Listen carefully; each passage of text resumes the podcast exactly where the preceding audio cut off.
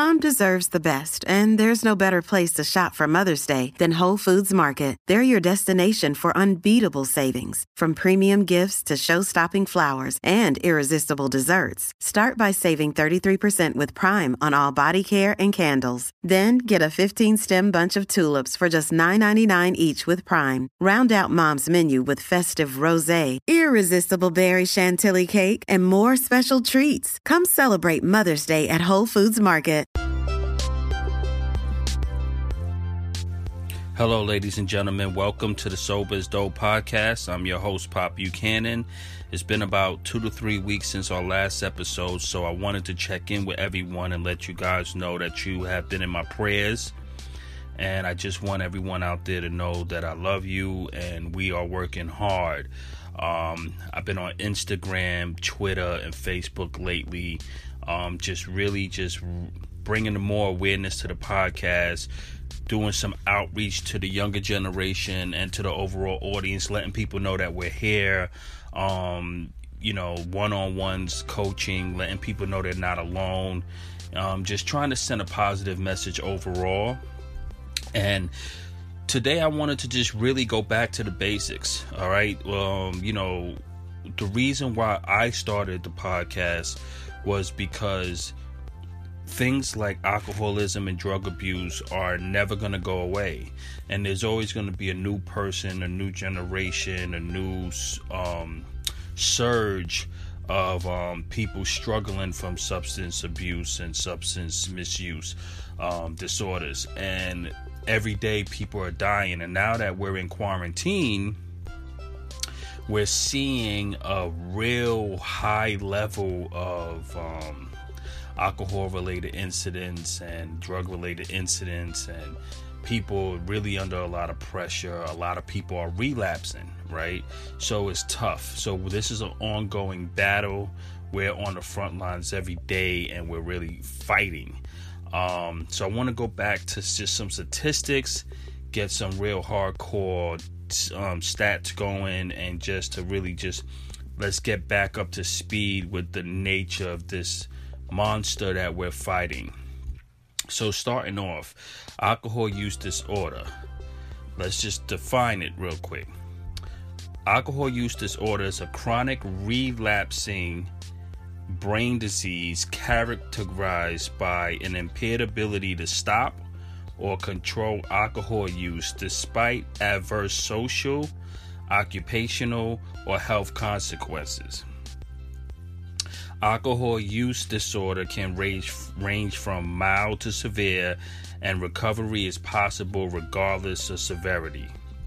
The fourth edition of the Diagnostic and Statistical Manual of Mental Disorders which is called the DSM 5, published by the American Psychiatric Association, described two distinct disorders alcohol abuse and alcohol dependence, with specific criteria for each. The fifth edition of the DSM 5 integrates the two DSM 5 disorders alcohol abuse and alcohol dependence into a single disorder called alcohol use disorder um, with mild, moderate, and severe subclassifications. One of the subclassifications is binge drinking. According to the NI triple A, they define binge drinking as a pattern of drinking that brings blood alcohol concentration, the BAC levels, to 0.08 grams per deciliter. This typically occurs after four drinks for women and five drinks for men in about two hours. The Substance Abuse and Mental Health Service Administration, SAMHSA, which conducts an annual national survey of drug use and health, defines binge drinking as five or more alcoholic drinks for males and four or more alcoholic drinks for females on the same occasion. Example given at the same time or within a couple of hours of each other on at least one day in the past month. Heavy alcohol use. SAMHSA defines heavy alcohol use as binge drinking on five or more days in the past month. Okay. patterns of drinking associated with AUD, which is alcohol use disorder. Binge drinking and heavy drinking use can increase an individual individual's risk of an alcohol use disorder. The U.S. dietary guidelines recommend that if alcohol is consumed, it should be in moderation defined as up to one drink per day for women and up to two drinks per day for men, and only by adults of legal drinking age. Some individuals should avoid alcohol completely. Okay, alcohol impaired driving fatality. A fatality in a crash involving a driver or motorcycle ride operator with a BAC of 0.08 deciliters or greater. So, ladies and gentlemen, there you have it. That's just a basic. So, we see here that, you know, now they combine alcohol abuse and alcohol dependency into one classification um, under alcohol use disorder. And the problem is when you look at the dietary guidelines, you know, anyone they saying between you know between one or two drinks a day and you're in the safe zone but we know very well if you're alcoholic you can't have one or two drinks a day. So that brings us to what you know alcohol use disorder is real serious because heavy drink moderate drinking light drinking heavy drinking doesn't matter. All of that literally is going to lead to someone really having a real problematic experience and a problematic reality with their drinking behavior, right? Um, so, ladies and gentlemen, I just really wanted to just touch base with you guys today because, you know, um, I'm seeing it all over the internet. I'm seeing it all over people inboxing me. You, you know, right now, during this COVID 19 crisis, things are really difficult. And it's not really as cut and dry, and people are really struggling. And I just want to continue to let everyone know this is a daily battle. We're fighting this together, and we're fighting this, and we're on the front lines every day. So, um, I just wanted to let everyone know that this is real, and I wanted to touch base with you today on the podcast. So here we go. Let's look at some more facts. I'm just trying to get my notes together, guys. Forgive me. All right, so alcohol use in the United States. Prevalence of drinking. According to the 2018 National Survey on Drug Use and Health, 86.3% of people ages 18 or older reported that they drank alcohol at the same point in their lifetime. 70% reported that they drank in the past year. 55.3% reported that they drank in the past month. Okay. Prevalence of binge drinking and heavy alcohol use. Um, 26.45% of people ages 18 or older reported that they engaged in binge drinking in the past month. 6.6% reported that they engaged in heavy alcohol use in the past month. Okay alcohol use disorder in the United States.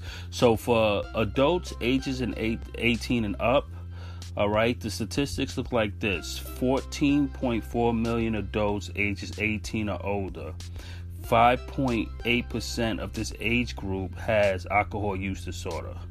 All right, this includes 9.2 million men, 7.6% of men in this age group, and 5.3 million women and 4.1% of women in this age group.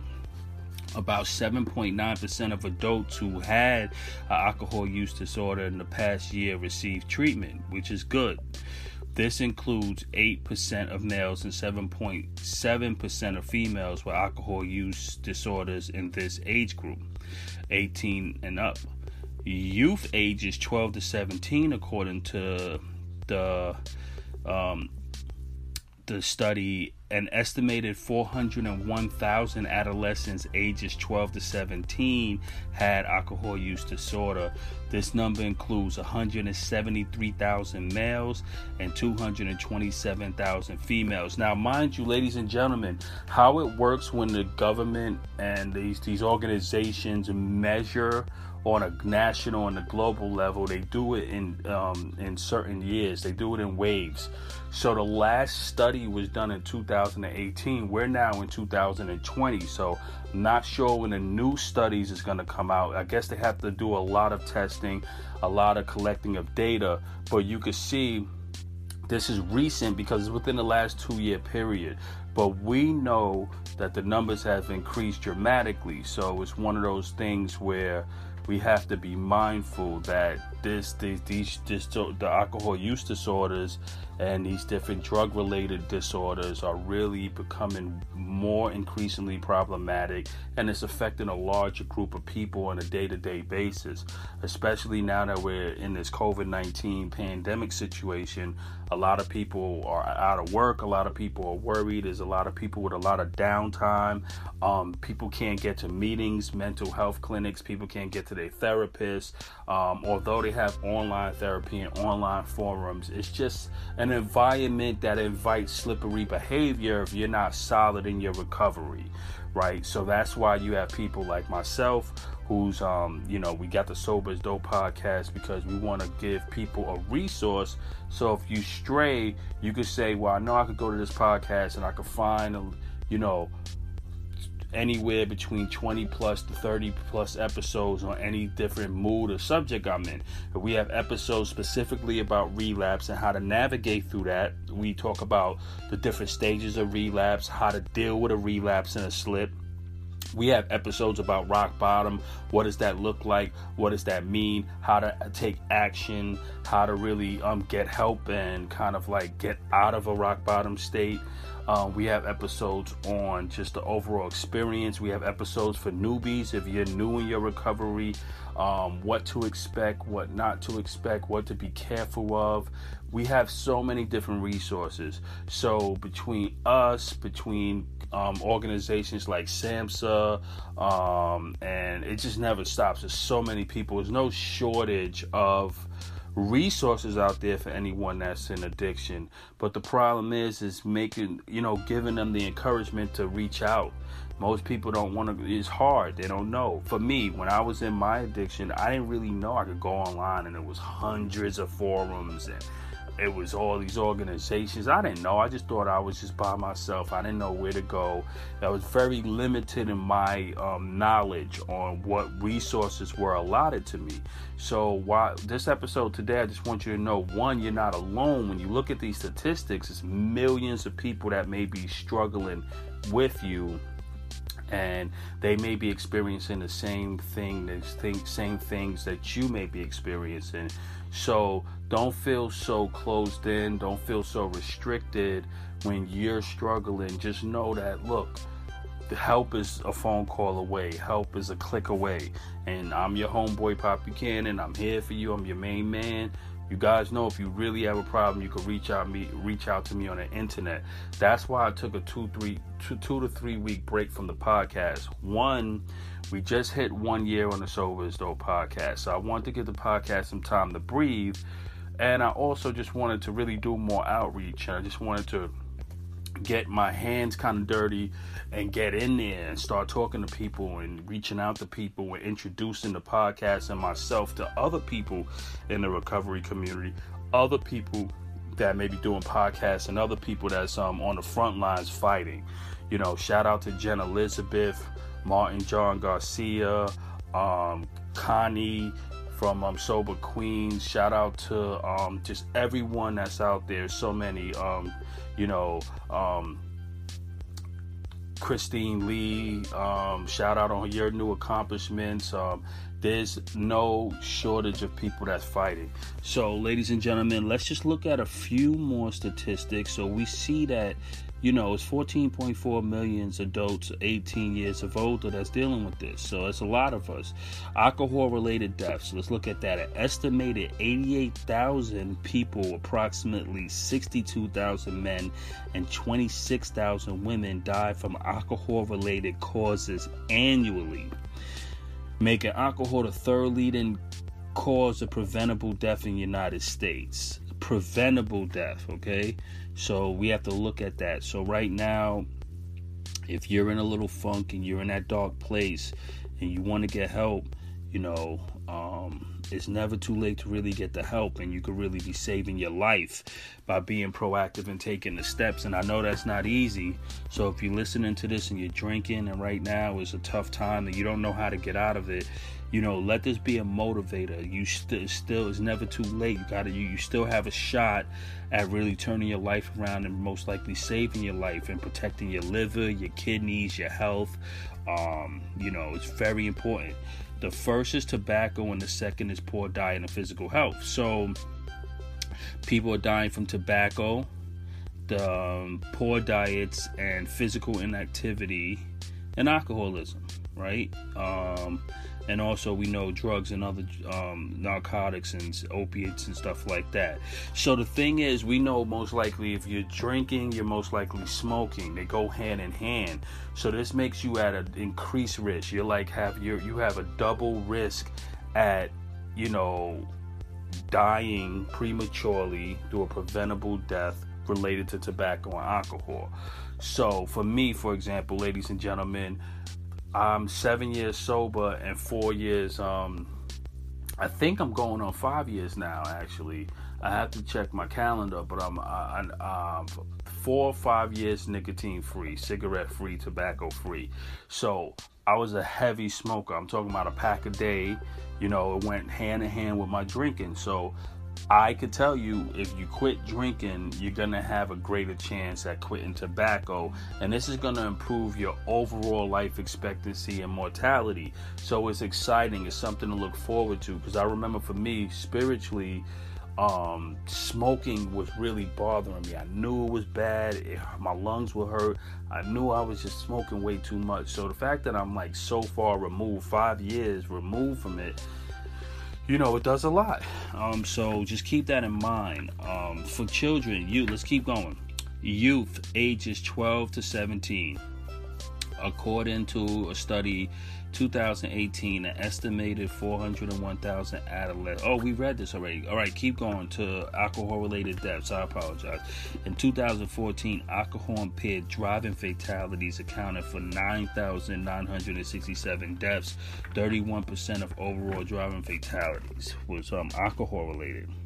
There's also economic burden. In 2010, alcohol misuse cost the United States 24, 249 billion dollars. Um, three quarter of the total cost of alcohol misuse is related to binge drinking. So that's people that's probably getting into legal problems, probably getting into fights, probably dying because of just binging and doing silly things. We all do stupid things when we binge.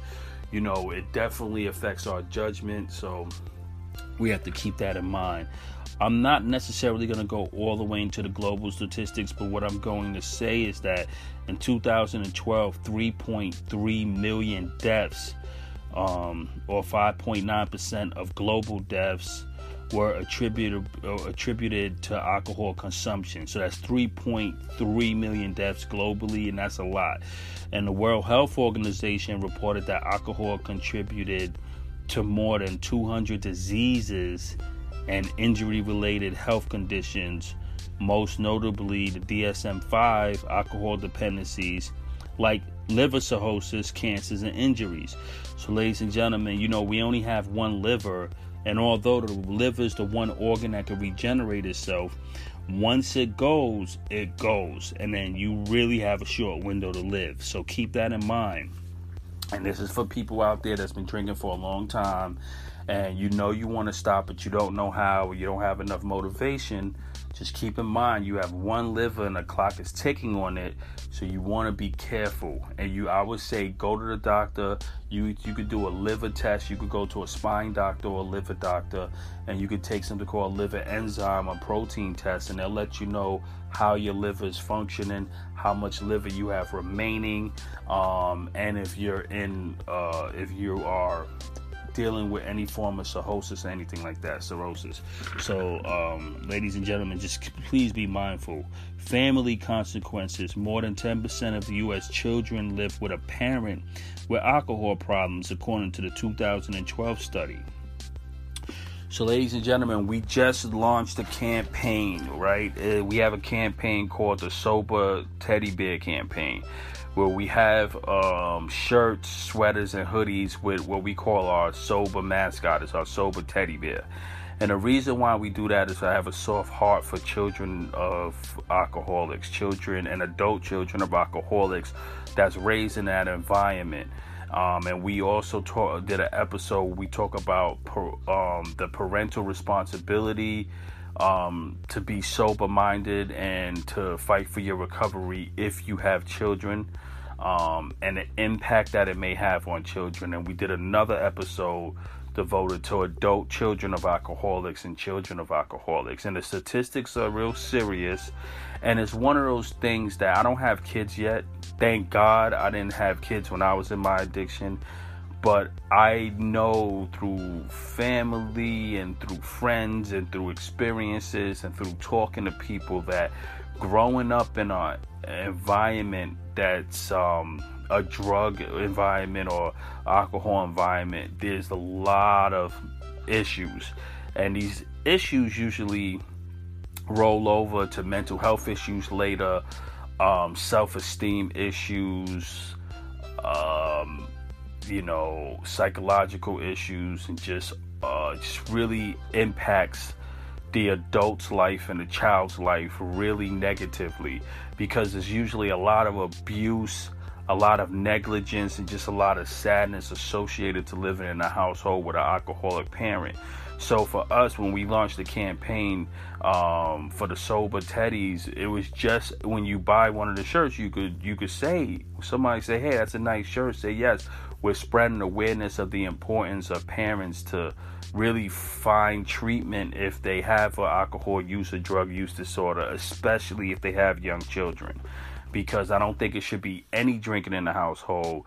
Um, if you have if you are an alcoholic or if you are a serious drug addict. Now you have some people who casually drink but even then i think that if you're just drinking too much casually it could lead to fights arguments and abuse. So i think kids are extremely sensitive and they're high speed recorders. We know that subconscious reprogramming for a child happens within the first seven years of their lives so a kid really is like a high speed recorder and they pick up a lot. Believe it or not, they're watching you, they're trying to mimic you, they they depend on you and they're learning from you. So if you throw in addiction in there and abuse and you're throwing in um just you're fighting with your spouse and you're cursing and if there's a violent environment, there's a verbal abuse and psychological abuse and financial abuse and negligence and the kid is picking all of this up is going to have a negative impact on their lives.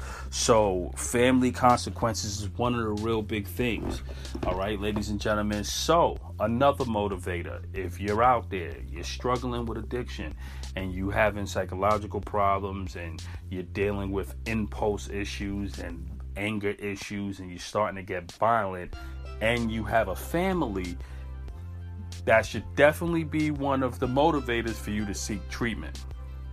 Right? It's not about you at this point. It's really about your family and being doing what's responsible for them. Um, and that's one of the reasons why I personally um, totally didn't. I, I, personally just made it was so important for me to find my recovery before I even thought about having a kid. Um, and that was like a safe space for me. I think that was one of the things because my relationship with my family started to get really um um just t- challenging, man. Like I was running out of favors, I was running out of friends, I was running out of like self-respect. I was running out of respect. Like it was like people started having like little little bit little bit every day you know, oh, it's another episode, oh, oh, oh, oh. And at the end, it was only about one or two people that had my corner, had my back out of like a whole community, out of friends, family, you know, every, I like, when you're an addict, sometimes those doors start to close really fast on you, right? And that's another reason why we have the podcast, and that's another reason why we have such a gigantic community um, on Facebook, Twitter, Instagram, and uh, in the AA meetings, the NA meetings, and all of the individual forums and places like Smart Recovery and all of these places, and SAMHSA and um, Dare and um, Wake Up Carolina, all of these different places is because we know you're not alone. We know the fight. We know the struggle. We we're we we know the darkness. We know exactly what you're going through. So you have an outlet. You have a place to go. But the outlet is not necessarily always going to be the family and the friends and the people around you. A lot of um, recovery and treatment is an inside job, and you got to kind of like really find your strength to go out there and find the treatment and get well for yourself. That's why you can't do it for someone else. You have to do it for yourself, ladies and gentlemen. And and trust me, it'll, it'll be the best decision you ever make. Um, best decision, hands down. Life gets increasingly better. You're not missing anything. You become more productive. Um, you will change slightly. You will be a little bit more focused, a little bit more reserved. You won't be swinging from the chandeliers but you will like your new self, right? And you just have to deal with your new reality in creative ways. But there's so much upside in recovery. You know, your health improves, your your your creativity improves, your connection with God improves, your connection with your loved ones improves, your ability to be present. No more waking up trying to figure out what did you do wrong and you know if you you know the, the likelihood and the chances of you dying dramatically decreases and your health dramatically gets better.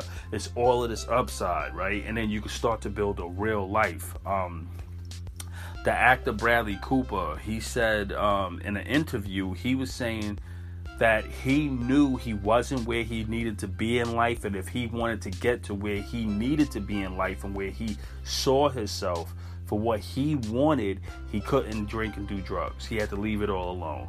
And some people make decisions just like that. And I use that because that's a real good example of how much you could improve just by cutting out the alcohol and the drugs.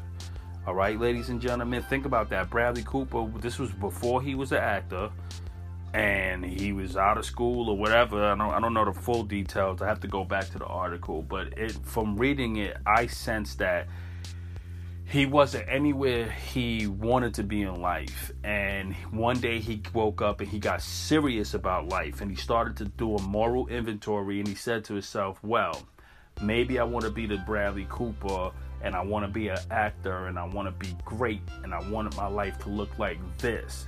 Then he said, what is holding me back?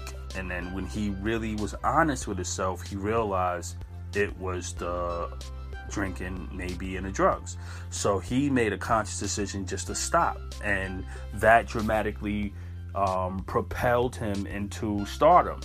Same thing with Robert Downey Jr. Uh, you know, my man gave up the drugs, he became Iron Man, and his life turned around. So we see it again and again. Kanye West, we just did an episode about on Kanye West. We saw Kanye's West meltdown all the way from the Taylor Swift to the incident on stage where he had to be rushed to the hospital, to the public displays of just him being erratic, to a man that just said I'm done. I have a family. I want to be there for my family, and I can't do it drinking. So he put that in perspective, and then he found he found God again. He did his album Christ the King, and he got with he's he's doing this new thing, and you see it. You're like, oh, Kanye West is doing some positive stuff. He always is very positive. I don't think he ever was really negative, but you could see a, a clear shift from the darkness to the light, back to the darkness, back to the light. So, ladies and gentlemen you will improve, period. Right? Life gets better. So just always choose yourself and like remember every day you decide to get better or to seek treatment. I want to say get better. Every day you decide to be, find your sobriety and to thrive in your recovery, you're making the world a better place. Okay, I can give you that much of a guarantee. You're lowering those numbers you're one less person that's adding a burden on society, a burden on your body, a burden on your spirituality, a burden on your family. You're getting out the game. See, a lot of this is us stopping the trap, that that that the, the possession, the the the chemical trap and vicious cycle of just being stuck in this nasty rut of uh, chemical addiction based on an allergy of us being allergic to these substances because these substances are not natural to our body. They affect our neurotransmitters, they affect our judgment, they affect the way our brains work, the way our liver and kidneys work. And for most of us, for all of us who's born with the disease of alcoholism, right because it is a disease. If this if you are if you're dealing with the darkness of alcohol and you can't stop drinking then you're one of the many who had the disease of alcohol. So don't feel bad. It's not like someone is pointing you out and saying well you're a bad person because you drink too much and your life is unmanageable.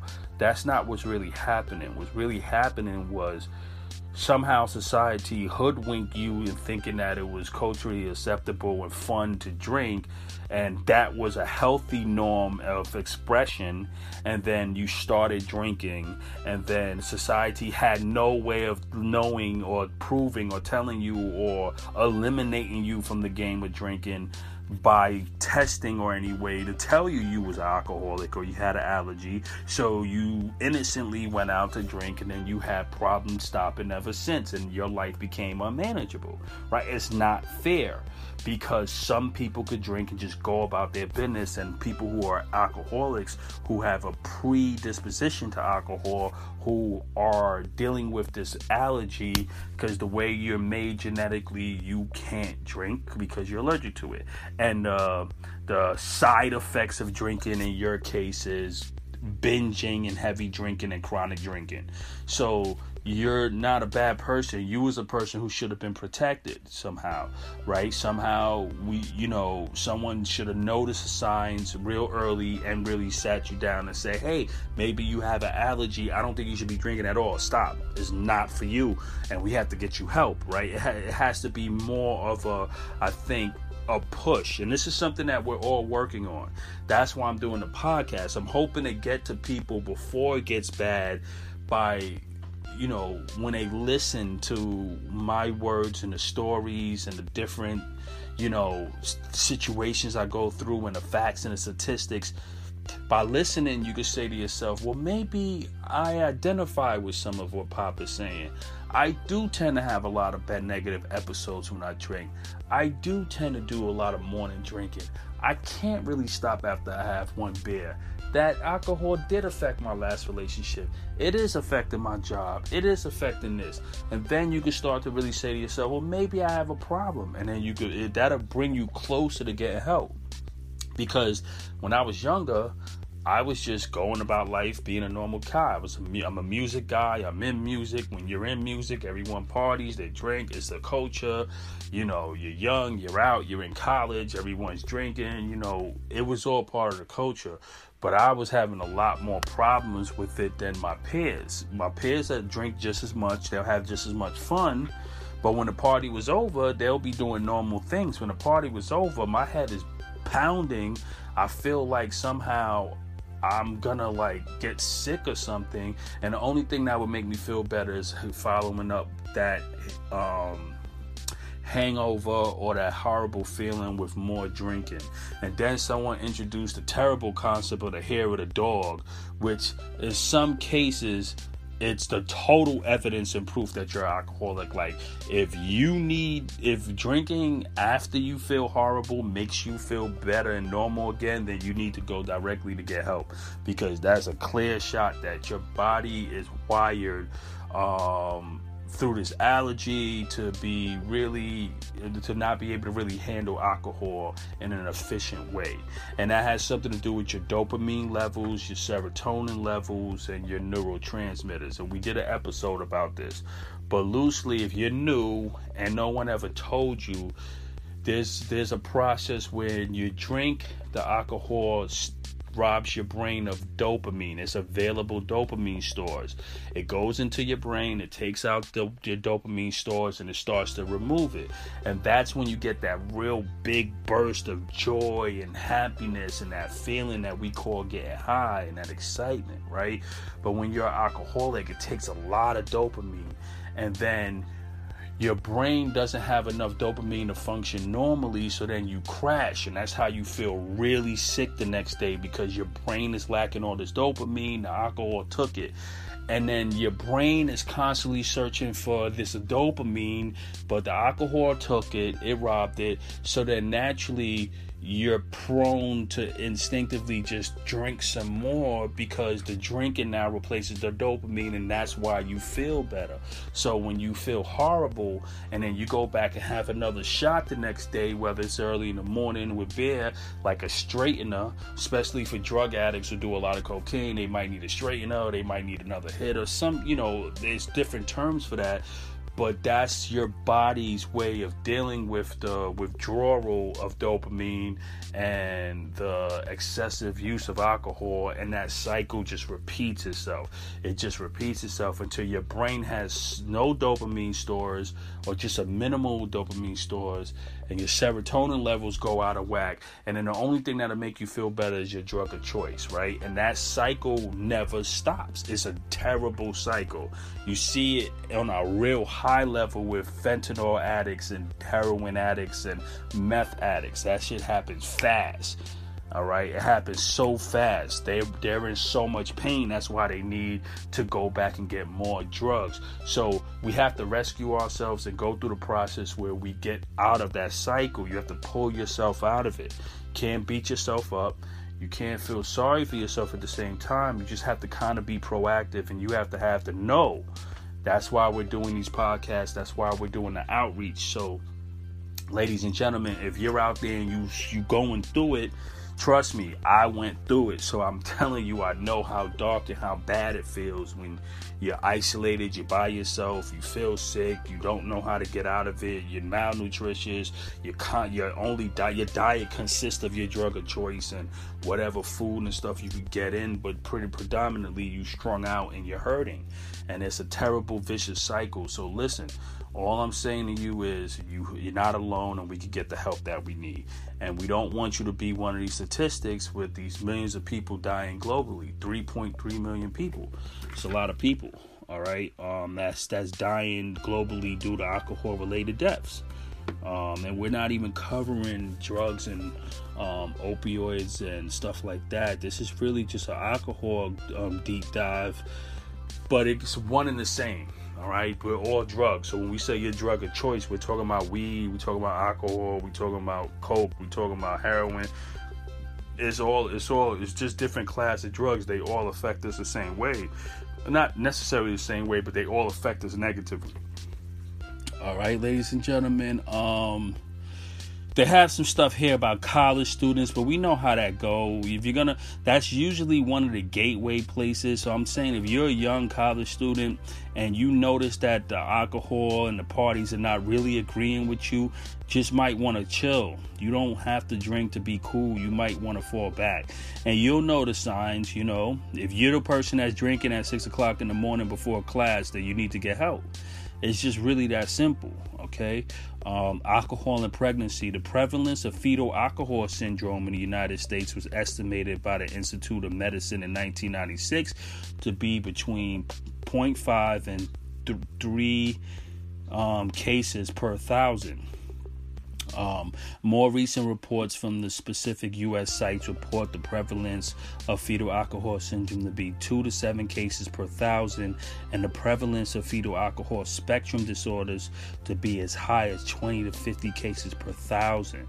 So again, you don't want to be drinking and then pass that on to your kid, and then the kid is born with a alcohol um, syndrome, and most likely increases the chances of them becoming an alcoholic or being born with some birth defects or something like that, or some mental health disorder or something. If something could go wrong if the kids are being born with that. And I think if you're a parent out there and you're drinking, you need to be like you really need to do a reality check and stop. Okay, alcohol in the human body. So let's just look at our health for a moment and then we're going to wrap this up. In 2018, of the 83,517 liver disease deaths among individuals ages 12 and older, 47.8% involve alcohol. So in 2018, it was 83,517 liver disease deaths, right? And almost 50% of that number so we're talking about close to 40 or 38,000 people that was related to alcohol among males 52,499 liver disease deaths occurred and 50.4% involve alcohol. Okay, so that's about 20,000 people and males that died due to some type of liver disease related to alcohol. Among females, 31,018 liver disease deaths occurred and 42% involve alcohol. So we're talking about a good 14,000 there, roughly 13,000 people among all cirrhosis deaths in 2013, 50, 47.9% were alcohol related. Okay, the proportion of alcohol related cirrhosis was highest 76.5% among deaths of persons ages 25 and 30 now ladies and gentlemen listen to this 25 and 34 followed by deaths of persons ages 35 to 44 at 70%. So, when you drink, when you're drinking, you tend to think that, oh, the liver disease and all of the negative stuff are for older people. That's not true. The highest cases, 76.5%, of deaths related to alcohol cirrhosis. That's when scarring of the liver occurs and the liver can no longer regenerate and function. So your body can't metabolize waste products or proteins or anything. And that's terrible environment to be in. It means that your body can't detox itself every day from um, um, ammonia and um, um, methane and um, all of these different things that are that's in our brain that keeps us healthy every day. It can't detoxify your blood. It can't det- detoxify your fecal matter. And nothing works. This means you you're in a toxic environment now because your liver is functioning at a limited capacity. So cirrhosis of the liver is excessive scarring. So it's two ways you could get cirrhosis of the liver: is through alcohol or through fatty liver disease disease, and that's from diet. But you know, with that, you could just kind of change your diets in most cases and really turn it around. And with alcohol, you can stop drinking and turn it around. But there's cases where, and there's a lot of cases where the person doesn't, the individual doesn't stop or find treatment, and their liver no longer can function. So it's nothing you could do. You could get try to get a liver transplant, but in real time and in real life, the doctor's literally to sit you down. You're talking about age 25 to 34, really young. All right, I got sober around 32 years old, so I was lucky I was one of these people. But I seen cases where the doctor, a person goes into a doctor that drinks, they have back pain, they feel like there's something wrong with their back, and then the doctor goes, um, you know, they run a bunch of tests and they say, well, it's not necessarily your back, it's your liver and unfortunately you have about two to three weeks to live and a person's in shock right? Now this is where alcohol gets real right? It's no longer a party. So when they when you get that wake up call ladies and gentlemen you're like what are you talking about? I got two to three weeks to live. And the doctor's like listen your liver is done, it's no longer functioning. This usually is followed by a real puffiness in your face and yellow eyes, which is called jaundice. So when you see people with that puffy face and the yellow eyes, or sometimes their eyes are discolored and puffy, it means they're really having problems with their liver.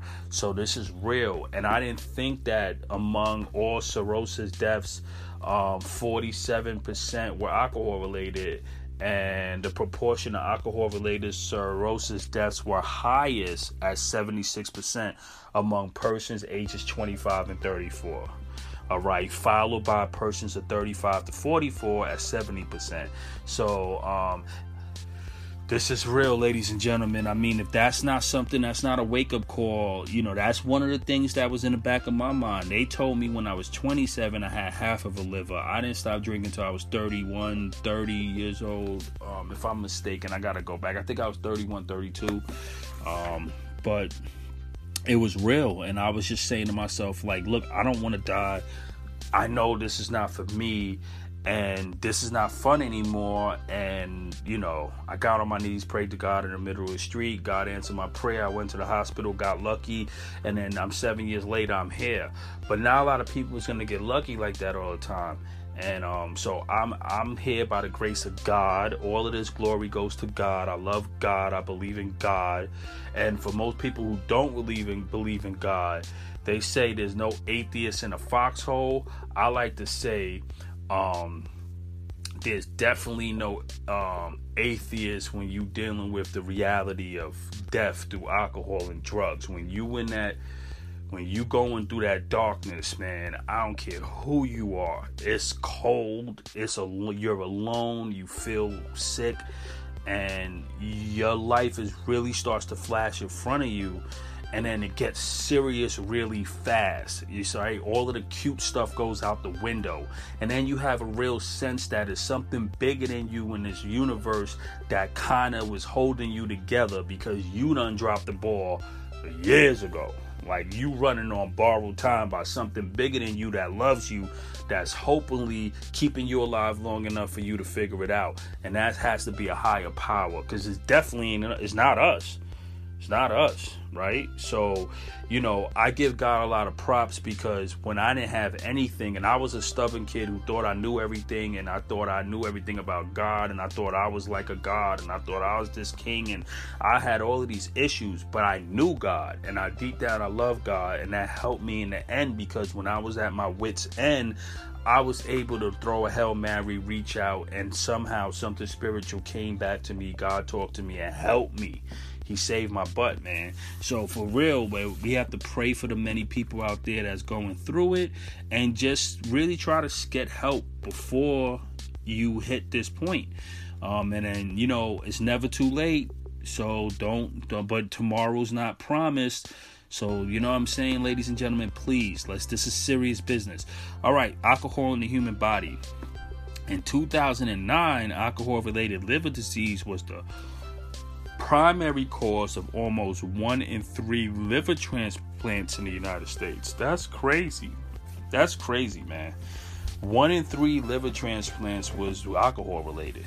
And I'm talking about, I'm gonna put this in another perspective. If you guys ever went to a liver clinic or a spine center or go to a place where they where people deal with liver disease, you will see a spectrum of people from young to old and the symptoms. You know, you have this big bloated belly, and then you have to get your stomach tapped. So just like when we use the bathroom and we're able to dispel a lot of the um, toxins from our body, when your liver stops working, all of that builds up in your stomach. So every two to three weeks, you have to go to the hospital.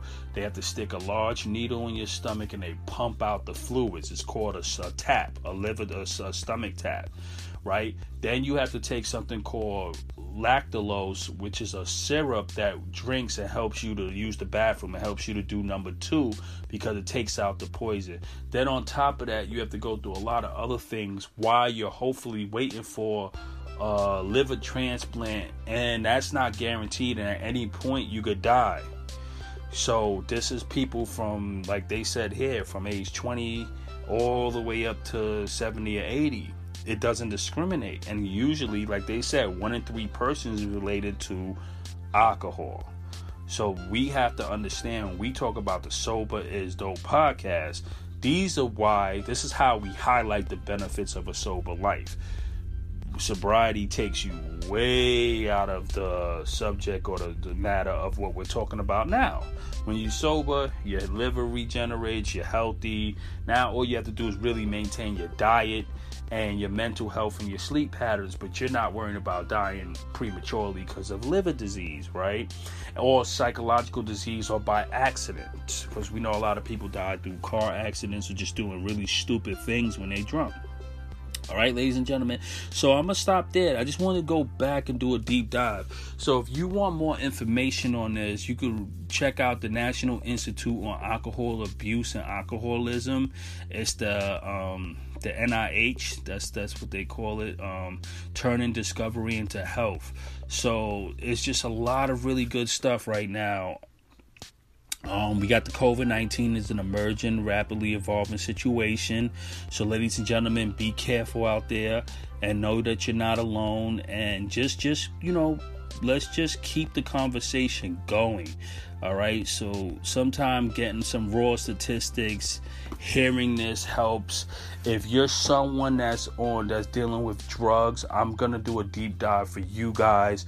We do have episodes where we go through the statistics these same statistics um, earlier in the podcast. So you could go back and it'll talk about the health benefits and um, how alcohol affects the body, how certain drugs affect the body. So the Sober is Dope podcast is for everyone, whether you're dealing with alcohol, which is a substance use um, disorder, or drugs you know these substance abuse disorders are real. And then you have other disorders like process addictions and um, behavior addictions um, smoking gambling um, shopping sex addiction addiction porn addiction and um, eating disorders and all of these other subcategories and subclassifications of addiction.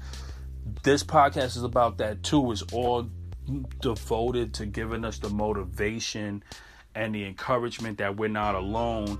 And the real goal is to empower you to take charge and transform your life on your terms. We have a few sayings at the Sober is Dope podcast. My favorite is rescue yourself. Okay? Rescue yourself. That's exactly that's the ultimate step that we all need to get to when we're in that darkness. We have to the decision starts with us. We have to say, enough is enough. We want to change. I'm committed and I'm a fight. You have to fight for your life. And my next saying is it's never too late to be amazing. Cause it's not. No matter how much you lost in your life, no matter where you are in your life, no matter how old you are, no matter how much time you lost, no matter if you didn't finish school, no matter if you can't get a job, if you just got out of jail, it's never too late to be amazing. I could I'm gonna do another episode to explain how some people went from the ultimate forms of rock bottom to being superstars, millionaires, billionaires, philanthropists, entrepreneurs, and just marvelous people. So you could be the next person that has a miraculous story that can inspire millions of other people. So no matter where you are in your life, just don't give up. You're listening to the Sober is Dope podcast. My name is Pop Buchanan. I love you all, and I'll catch you on the other side. Yeah.